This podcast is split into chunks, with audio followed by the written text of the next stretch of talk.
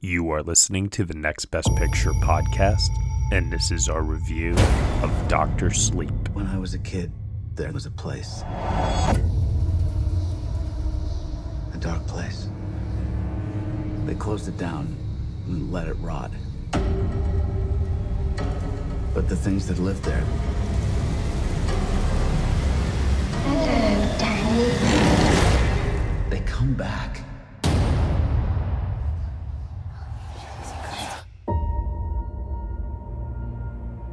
Many ride the bus this far north. You're running away from something?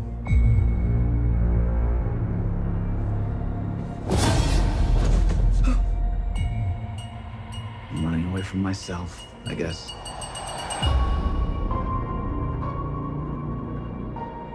Hi. You can hear me. You're magic. Like me. I don't know about magic. I always called it the shining.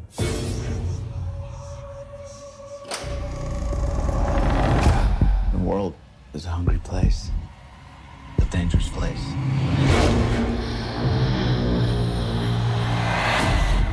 These people, they hurt people like us. These empty devils, they'll eat what shines. And they've noticed that little girl. Well, hi there.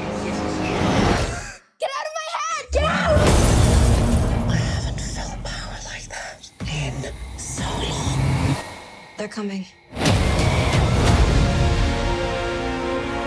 Where are we going? There's a place.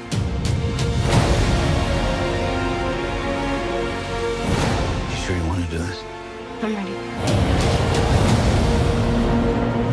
Yes, you run, dear. And then I will find you. And you will scream for years.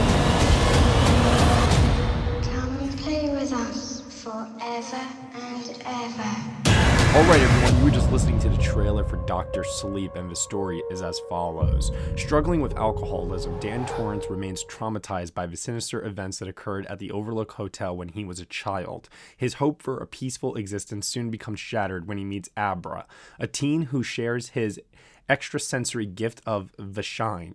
Together, they form an unlikely alliance to battle the True Knot, a cult whose members try to feed off the shine of innocence to become immortal. The film is starring Ewan McGregor, Rebecca Ferguson, Kyliegh Curran, and Cliff Curtis. It is written and directed by Mike Flanagan. Joining me for this podcast review, I have Cody Dericks. Hello. Okay, Cody, excited uh, to have you on here with me to talk about Doctor Sleep. Um, you are a big horror movie fan. I naturally assume you love The Shining. sure do. Yeah, I wasn't able to be on the podcast review, but basically everything you guys were saying, you couldn't hear me, but I was just kind of pointing at the sky, vigorously agreeing with everything. so yeah, that's totally my kind of movie. Absolutely. Absolutely. Yeah, no, I, I, I totally get what you mean by that. Uh, this movie is based off of uh, a sequel novel to The Shining that Stephen King wrote called also uh, Doctor Sleep. And in many ways, uh, Stephen King, I suppose, wrote this in retaliation almost to uh, what Stanley Kubrick did with his adaptation of The Shining back in 1980, a film that Stephen King notoriously uh, disapproves of. Uh, he did not like a lot of the changes that Stanley Kubrick made. So, director Mike Flanagan, who had this really, really awesome uh, surge, if you will, uh, when he directed uh, for Netflix The Haunting of Hill House, is someone who now finds himself in like in a very tricky situation where he has to appease both the fans of Stephen King's words, but also like the fans of Stanley Kubrick's vision of what he did in The Shining with this sequel. And the question is, is he able to pull it off or not? Cody, before I get your general thoughts on that, uh, tell me a little bit maybe about just from a context perspective, like what you were taking into Doctor Sleep before the movie began in terms of have you read the book? How familiar were you with all of this? And obviously, we know you love The Shining. So why don't we start there and then we'll get into our thoughts on the movie? Yeah, so The Shining, like I said, one of my favorites. It's one of the first movies I remember seeing and being like, oh, oh, I'm scared, but also really kind of enjoying this rather than just wanting to shut it off. So it's really important to me in a way for a movie about you know a murderous hotel. And I went into this not knowing anything about Doctor Sleep. I haven't read either The Shining or this uh, novel, so I was excited to see how they were able to thread the needle between being a sequel narratively to a book that is a sequel to another book that is kind of different from the movie version of that book because like you said the shining movie is pretty significantly different from what i understand from the book. But the movie even just from the trailers looked to really be adopting some of the kind of visual aesthetic and moments from the movie the shining. So i was really excited to see how they were possibly going to bridge those two gaps and to my mind they absolutely did it like wonderfully i really enjoyed this movie Well, that's really good to hear. Um, I didn't. there are elements that I like. I, I don't want to sound too too harsh here, um, but I, I have some reasons behind it. I'm actually curious to hear what you did like about it so much because I'm wondering if it might change my mind a little bit here. Um, so heading into uh, Doctor Sleep, I had just recently rewatched The Shining. We did our podcast review on it. I'm not the biggest fan of that movie, if I'm being completely honest with you. But the thing I love about The Shining more so than anything are the amount of discussions that it does provoke from uh, a bunch of people. The theories um, you know like just diving deep into the mysteries of like what does it all mean and such. You know uh, the documentary room 237 uh, really goes into that in great detail i, I have found. That documentary is kooky. Yeah yeah definitely. So heading into this i was kind of hoping for a similar kind of a vibe if you will that the shining gave off where to me, The Shining is not so much a scary movie in a visceral sort of a way, like something like, say, uh, The Conjuring is, you know, with its jump scares and eerie tone, if you will. But The Shining is more psychologically scary to me. Um, and Doctor Sleep, kind of, as I was watching it, I thought veered a little bit more into the big studio uh, definition of what a horror film is, as opposed to like the art house horror film. That's something like The Shining or A24, uh, you know, horror films that have come out in recent years are more like. And in that regard, I was slightly disappointed with Doctor Sleep that it played a lot of things uh, very conventionally, and it didn't take what was, in my opinion, big bold risks, if you will, in terms of its storytelling.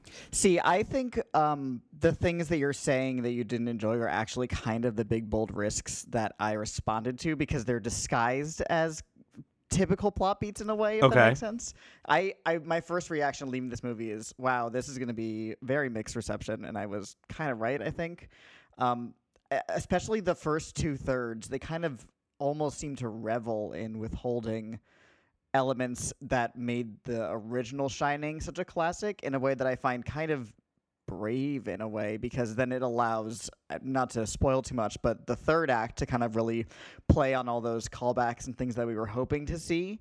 And it makes it even more exciting because we've been waiting like almost 2 hours for this kind of revelation. And the first two thirds are really very much like a psychological examination of trauma and addiction and all these themes that Mike Flanagan really in seeing his work that he's you know been producing for the past decade or so he really loves those themes and seems to respond to them.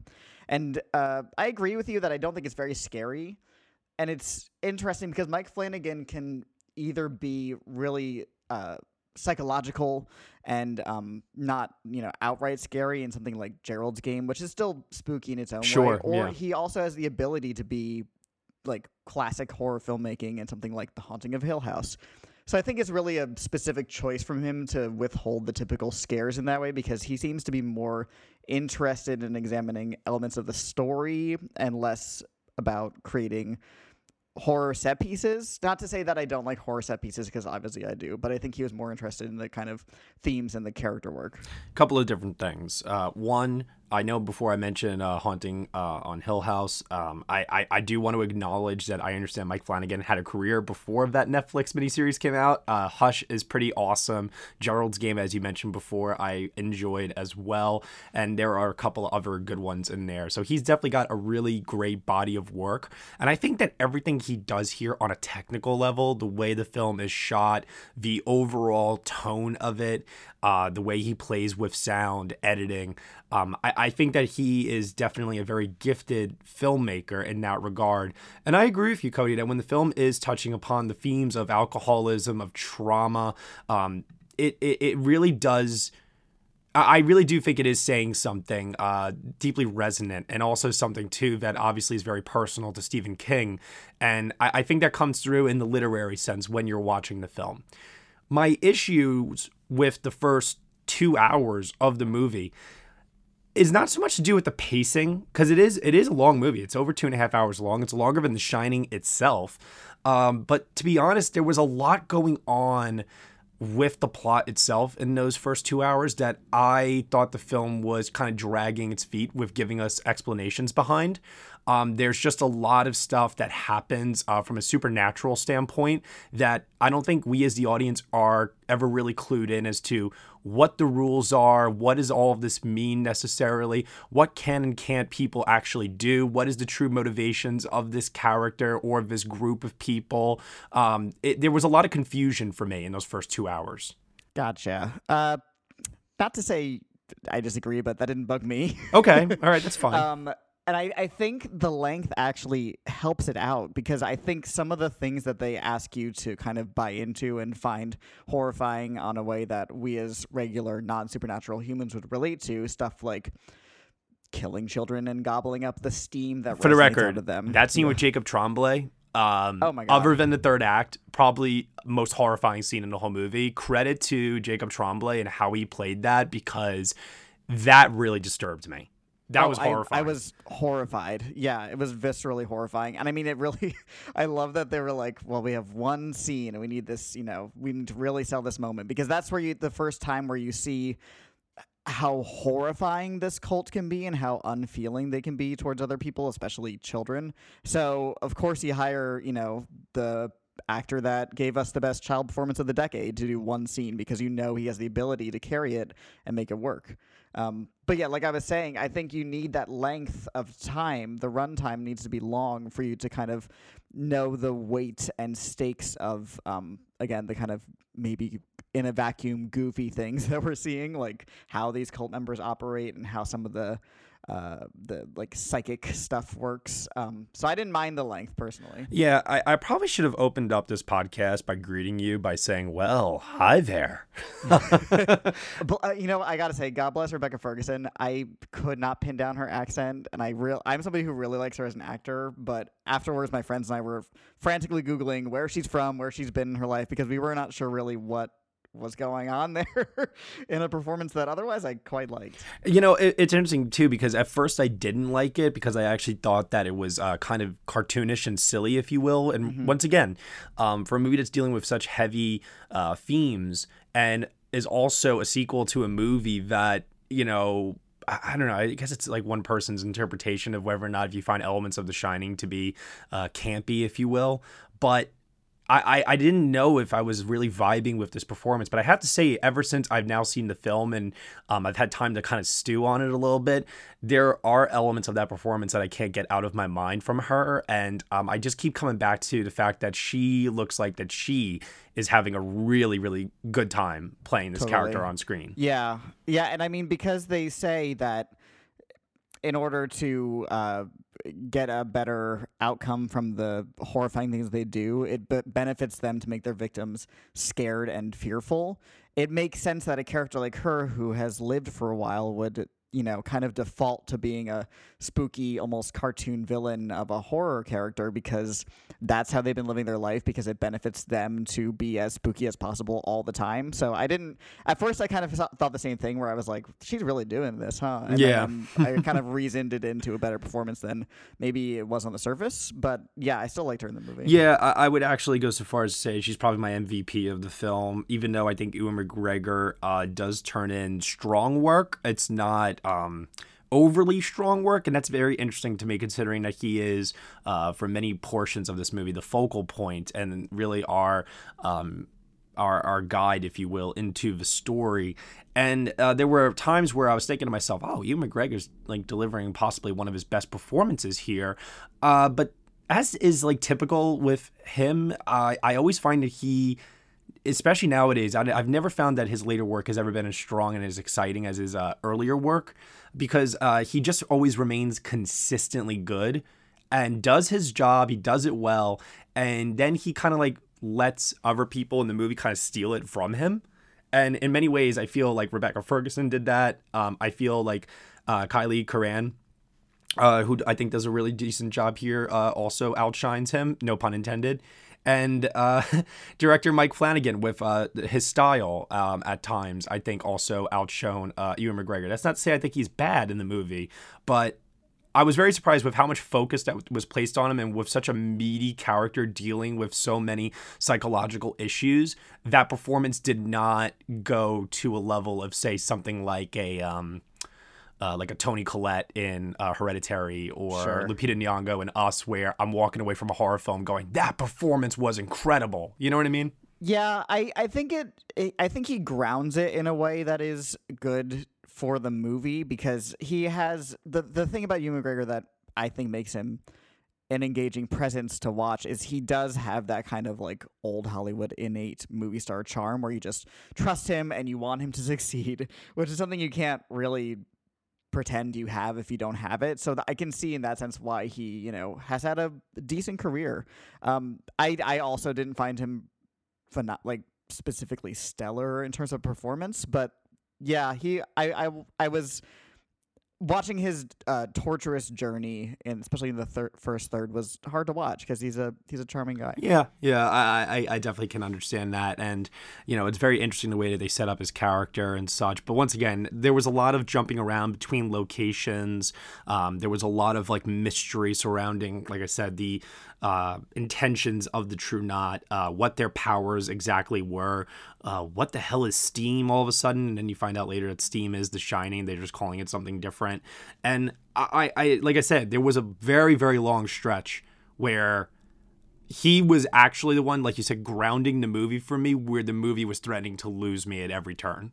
Yeah, the thing, what you said about locations, that actually is probably my biggest criticism of the movie because it's adapted from, I assume, knowing Stephen King, it's a big book, probably. Oh, yeah, sure. Uh, there's a lot of locations and a lot of traveling, and it kind of gave me like latter Game of Thrones vibes where I wasn't sure where we were or how far we were from the previous location and how much time had passed between locations. And it's not really super important, but there were one or two moments where I was like, wait, where are we? Wait, how were they able to get here? That's my biggest criticism, I'd say. And then, like, you know, when you have a story that's this in- involving with so many um, unreal elements, uh, supernatural elements, if you will, one thing that constantly irks me um, in a lot of movies like this, it, it happened recently in Terminator Dark Fate, um, and it happened here as well. Um, I, I, I get annoyed when characters just go along with the plot. It's like some guy just randomly shows up at your doorstep.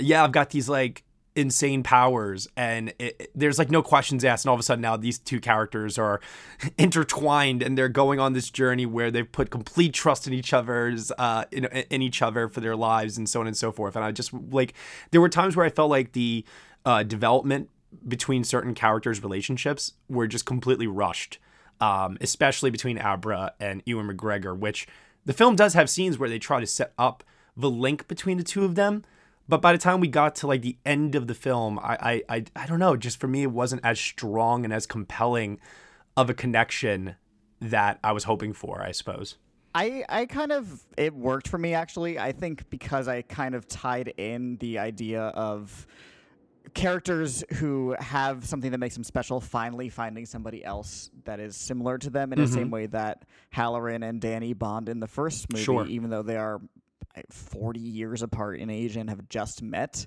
But, you know, as this movie shows, became, in a way, lifelong friends.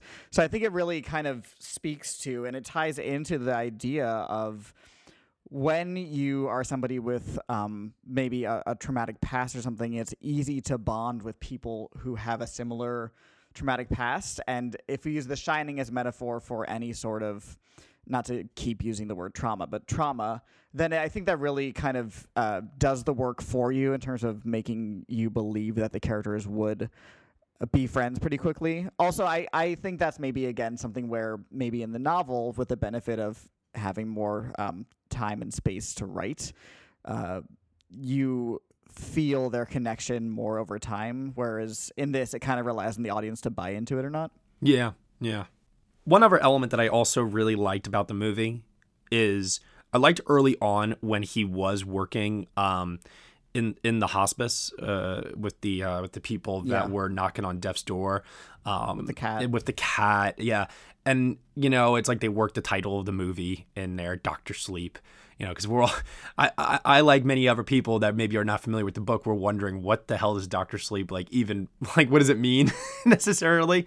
I even heard one person recently be like, "Is this like a Doctor Strange sequel?" And I was, I was like, "Stop it." I, I gotta say, I did like that they named it something completely different from The Shining. That's like kind of yeah, brave in a way. Movies don't really do that except for Marvel movies, and that has the benefit of being able to say Marvel. could you imagine if it was called The Sleeping? right or like The Shining Two, Sleep Time? I don't know. Yeah, yeah, yeah. Uh, but I, I did like the thematic uh, underlying of death in that section of the movie a lot, and I thought it tied in beautifully with the ending of the film as well. So I like all of that. I also, I mean, without getting into like too heavy spoilers here, I adore the third act. Me too. I mean, how could you not? I was I was truly on the edge of my seat, and I'm not I'm not exaggerating. I was every turn of the camera, every sound effect, I was just really really engrossed in it. And I mean, that's the benefit of having a strong third act is that you leave the movie thinking maybe it's better than it was, but I don't care. it worked on me. the production design set rec- recreation. Oh my God. The look-alike actors. Uh, the, The music. The music. Shot for shot recreation of certain scenes Mm-hmm. from the 1980 film that literally for a brief second I thought was the old footage. Yep, yep. My friends were similarly uh, tricked. It, it was pretty astounding. And I thought done very tastefully well, respectful. It worked its way into the story in such a way that um, I never felt like it was pandering or uh, winking its eye at fans. yeah, it, wasn't, all just seemed to make fan sense. service at all. Yeah, no. Especially because they withheld that for so long in the movie. They know they could have just easily been throwing references and moments at us from the very beginning if they were looking to kind of just scratch that itch of fans, but they didn't. So I give that. I it, gives, it makes me have more respect for the moments. Yeah. The only thing I think I was underwhelmed by a little bit uh, was.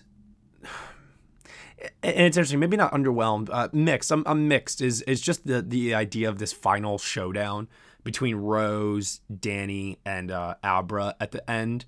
Um, and there is a very very clever uh, point in the movie that uh, recreates the staircase moment from The Shining that I really liked a lot. But I don't know. There was something about, once again, you know, you're dealing with supernatural beings. I don't know how strong they are. I don't know what the limits of their powers are. I don't know what they can and can't do necessarily.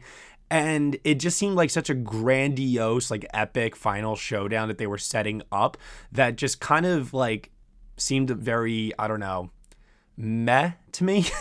It does kind of just happen, and I also was similarly surprised that oh, this is how we're doing it. But in a way, the thing that we're kind of talking around, that's not what the story's about. It's Right. about Danny and about the, you know, literally facing the demons of his past and knowing when to keep them contained and when you have to occasionally peek in and, you know, reckon with those moments from your past. I I think that's what Mike Flanagan, especially, I'm sure, is way more interested in exploring based on his previous filmography. So it makes sense that that's kind of where the emphasis of the finale was. Agreed. And I thought that the way that it all wrapped up at the end uh, was clever. Once again, I thought it was tasteful. I didn't think it was bad. I didn't think it was bad. I think that, uh, like I said, going back to my original thoughts, for a movie like the 1980 original that um, has had such an uh, enduring legacy because of how open ended it is, um, because of how mysterious it is, and because of how when you watch it every time there's like a potential chance to get something new out of it. I don't feel that Doctor Sleep warrants the same repeat viewings that The Shining does. It is definitely more linear, but I will say something that makes me appreciate it as a sequel to something as uh, oblique as The Shining is there's moments in this movie that kind of flesh out things in the original in a way that doesn't necessarily say this is what that actually meant, that abstract moment that you weren't sure, but it still gives it a little bit more um, narrative groundedness in a way. Yeah. and you can you know take that into your future shining viewings if you want. You can leave it behind. But it really again is kind of a miracle of like threading the needle of being a sequel to two different things and still giving us things to reflect upon from the original that's I can't imagine how hard that must have been to appease everybody involved from the studio who you know has interests in making this a sequel to their The Shining movie from the 80s and then Stephen King who has his own thing. So that was really kind of miraculous to me. I- I- yeah, I, I do agree because I do think that he does pull it off um, as an adaptation of this book, while also course correcting, if you will, things that Stephen King might have thought that Stanley Kubrick, um, yeah, didn't get right necessarily. But also, like I said, the shot recreation, the production design, and like just borrowing certain elements that make that original film so iconic in a cinematic way and uh, reintroducing them here. I mean, there's that scene with uh, Henry Thomas uh, that is just. oh my god I had full body chills the entire time I, I, I legitimately thought I was going to get pulled out of the movie while watching it um, because clearly it's not Jack. But I was awestruck by how Flanagan framed that scene shot for shot exactly the same as Kubrick did. And there were just so many instances of that that I was just like, you know what? At the end of the day, I it, it's not fully working for me as a whole, but there are so many elements of this that I, I, I just I admire Mike Flanagan's passion. I really do. that moment especially is I was amazed because it's a character literally facing his past and his demons. Yeah. So even if it wasn't the narrative climax in a way, in a in a way, it was the thematic climax. Yeah. And that's I, I really loved it. Yeah, no, absolutely. Uh, so we're we're kind of at a point, I think, uh, like I said, without getting into like really crazy spoiler territory, uh, where I want to know, like, you know, what whatever thoughts do you have about the film? Anything that we didn't talk about uh, that you want to mention? I will say, even though I didn't find it pretty explicitly scary in a typical horror movie way, there are some moments, especially in the hospice scenes that you mentioned, that reckon with mortality and death in a way that really chilled me as a human being. um, I mean, it really made you just go, oh, yeah, death, I guess it's scary. And, you know, the moment when we all have to face that moment is going to be something we're just not prepared for. So that isn't typical horror movie, you know, fun scare, but it is its own kind of uh, it's, it's it's its own way of being scary by making you kind of reckon with your mortality. So I guess slight warning because that it could definitely be upsetting to some people, but also it's you know really beautiful filmmaking in a way. Yeah, I, I really, really loved all of those sequences. I thought that was really, really well done, and like you said, really helped to hammer home the themes of the of the movie. Um, I, I will admit, the more I'm kind of like talking through it, and like I said before, in regards to like Rebecca Ferguson's performance, for example, it's a movie that while I was watching it, I, I may not have enjoyed the experience as much as I would have hoped to have. But ever since uh, it's been over, it, it has lingered in my mind, but not in a way that something like The Shining does, where I'm like trying to piece it together and I'm obsessing Sure. over it necessarily. But I can't deny that the themes that the movie does touch on are uh, emotionally resonant and powerful. They're also more they're they're in the text of the movie as opposed to something like The Shining where you have to bring your own thing to it, or you could just watch it as the story of a man losing his mind and attacking his family. This does not have the kind of ambiguousness of that movie, and it kind of, in fact, seems to, like I said, want to not course correct but clarify some things from the original movie. So they're completely different in that way. So I think that's again why I thought it would definitely be a mixed reception because it's a sequel to The Shining, definitely in terms of story, but absolutely not in terms of any sort of aesthetic or thematic or directorial style. Yeah, yeah. Uh, shout out to um, Cliff Curtis in this movie um, as uh, Danny's friend uh, Billy. Um, I, I that was a relationship that I actually was invested in and I really enjoyed actually. Um, and I wish there was more of it because I also really liked what Cliff Curtis was doing, as evidenced by uh, his final moment in the movie. I was like, oh, I wish, oh, I wish we got more. Yeah, and it and it t- their relationship ties uh, together the idea of people bonding over um, the bad things in life because they both have a history of alcoholism. So that really just kind of solidifies those themes even further. I agree, and once again, like you know, that was very, very strong. Uh, so much so, and I didn't really feel it. It was like a subtle thing, obviously, but obviously, w- when you know you get to that moment, collective gasp from everyone in the audience, um, myself included, and I remember like thinking to myself, oh, you know, I didn't really feel much of that connection. Um, I guess in a uh, outward sort of a way, but internally, I, I definitely felt it because that moment hit me pretty hard when it happened. So. Respect to the filmmakers for, like you said, casting other actors to play characters we've already seen. Um, like recasting the roles from The Shining rather than doing the the in vogue CGI de aging thing that we. which at first. I thought was the route that we were heading in, and then, Mm-hmm. um, especially like when you see, uh, uh, sh- uh, oh god, I can't remember the actress's name, but the one who plays uh, Shelley Duvall uh, in this one, I can't remember the actress's name.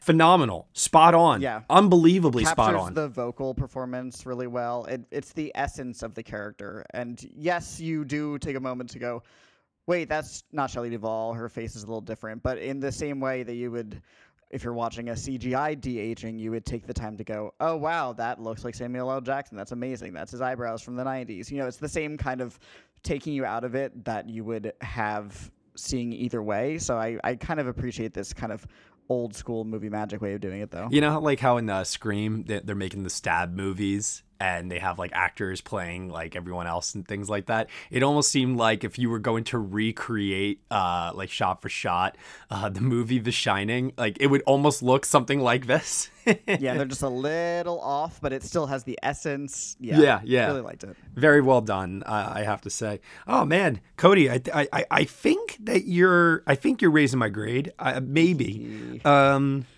I'm gonna stew on it just for a couple more seconds here. Uh, any other final thoughts from you, or? Um, d- nothing specific. Again, just to if you're going into this movie hoping for a Mike Flanagan exploration of childhood trauma and your uh, rough past, uh, you're gonna get it. And he's really good at exploring those themes and uh, crafting a movie around it, especially a horror-based movie. So yeah, highly recommended. All right. Uh yeah, I I think that I think that expectation definitely will play a huge role with this one. Um I think I was expecting something along the lines of The Shining. Instead it is its own beast entirely. And once again, Flanagan was in a very, very tough situation, uh, having to appease both fans of The Shining and also Stephen King. And even with the moments that he does incorporate from The Shining into the movie, I, I I can't see how Stephen King would disapprove of this movie in any way, shape, or form. And clearly he hasn't. So I think he's a executive producer too. So Right. I, I think it's all, I think it's all Yeah. done just very very tastefully um, and respectfully uh, to its source material, both on the page and on the screen, and I really really admire that a lot. I am going to settle on a six out of ten. I was contemplating a seven, um, but I will just say that it's a strong six for me. Um, mostly because, like I said, and, and you know, I think it is subjective um, from my point of view here. Um, maybe because of expectation, like I was saying before. Maybe if I went into this one uh, never having even seen The Shining, uh, you know, i it's very possible I could have even felt very differently about this. I, I'm not exactly 100% sure. But there were just a couple of things in it that I found to be like a little too kooky. Um, like I said, mostly pertaining to the True Knot uh, cult group. And I don't really know why this movie needed to be over two and a half hours long. I'm still like, you know, in terms of the plot and how much plot there is, I, I don't know if it warranted that runtime. Uh, yeah, that's kind of what I was saying before about how I enjoy the runtime because I think you need to soak in the characters and their abilities longer, but clearly didn't work for everybody. So Yeah, yeah, and I think that's like I said because in the beginning of the film, you know, in terms of what's the True Knot's purpose, what are they doing, like why do they have these canisters, like uh, so many questions, and I didn't feel like I was getting answers for so so long. Um, it also didn't help too that I wasn't, like I said, um, scared necessarily while watching this, but I was appreciating the craft that was on display, at least from Flanagan. So, you know, a bit of a mixed bag for me, but leaning more positive uh, than negative, I'll say. And I myself am at a nine out of ten. Whoa, pretty, whoa. pretty fairly high. I know. I knew you were gonna have that reaction. Whoa. but I, it engrossed me fully the entire time, and then that third act was everything I wanted to see, and I liked being it, having it be withheld from me because it made me appreciate it even more. And that last third act bumped it up almost an entire two stars. I loved it that much, Wow. Yep. Oh my. which is the same rating I have for The Shining. I- I'm so. just curious. Uh, where where does this rank for you uh, in terms of like end of year? Uh, it's in my top ten so far. Wow. I think it's number seven or eight. I gotta say, I'm. I don't know if it's me or the film year, but I'm being much more generous with my high ratings this year than I have been before. I don't know if I'm just more excited about movies right now for some reason, or if movies are actually better. But like this time last year, I did not have, I think, any nine or tens out of tens. Now my entire top ten is all that. So, good job, 2019. Alrighty. Uh, and in terms of its Oscar potential, I mean, do you foresee any nominations for this anywhere? Nah, no way. If if the original had gotten in like it should have for production design or maybe even sound mix, which both of them it should have should have won those categories in a walk. I would say maybe because they might be excited to revisit that and like look at the comparison, but I don't I don't think so. I do think the production design in this movie is really good, though. Yeah. And not just the Shining recreation No. stuff. I mean, there's like a bunch of varied locations. It's, it's good. Yeah, I particularly like uh, Danny's apartment. Uh, that Yeah. what is it? How much money a month? I can't remember, but the Oh my god, it made me laugh. yeah, that was that was a good moment. really, really It was enjoyed like that. eighty dollars. Yeah. yeah. no noise, no parties, no pets. I'm like, so what? He's supposed to be a mouse up there? Like what? Yep. Oh man, but you know, yeah, all around, uh, good stuff. Not an Oscar movie by any means, uh, but a solid one, I would say. Um, I didn't hate it. I don't want people to think that I hated this movie. I definitely didn't. I just was a tad bit underwhelmed, is all. Yeah. It was it was very much my kind of movie where it's, you know, strong themes played out in a psychological horror way. Sure, absolutely. Okay, Cody, thank you so much for joining me for this podcast review. Tell everyone that's listening right now where they can find you on the internet. Yeah, I'm all over the internet, Instagram, Twitter, Letterboxd at CodyMonster91. And if you liked this review or especially this movie, give a listen to my horror movie podcast. We're Halloweeners. You can find us everywhere at Halloweeners Pod. And you can find me at Next Best Picture. Thank you so much, everyone, for listening to our review of Doctor Sleep here on the Next Best Picture podcast. You can subscribe to us on iTunes, SoundCloud, Google Play, Stitcher, TuneIn, Player FM, Acast, Castbox, and also on Spotify. Be sure to leave us a review on Apple Podcasts and let us know what you think of the show. We really appreciate your feedback and your support, which you can lend on over at Patreon. For $1 minimum a month, you will get some exclusive podcast content from us, including our full review of the 1980 film The Shining. Thank you so much for listening, as always, and we shall see you all next time.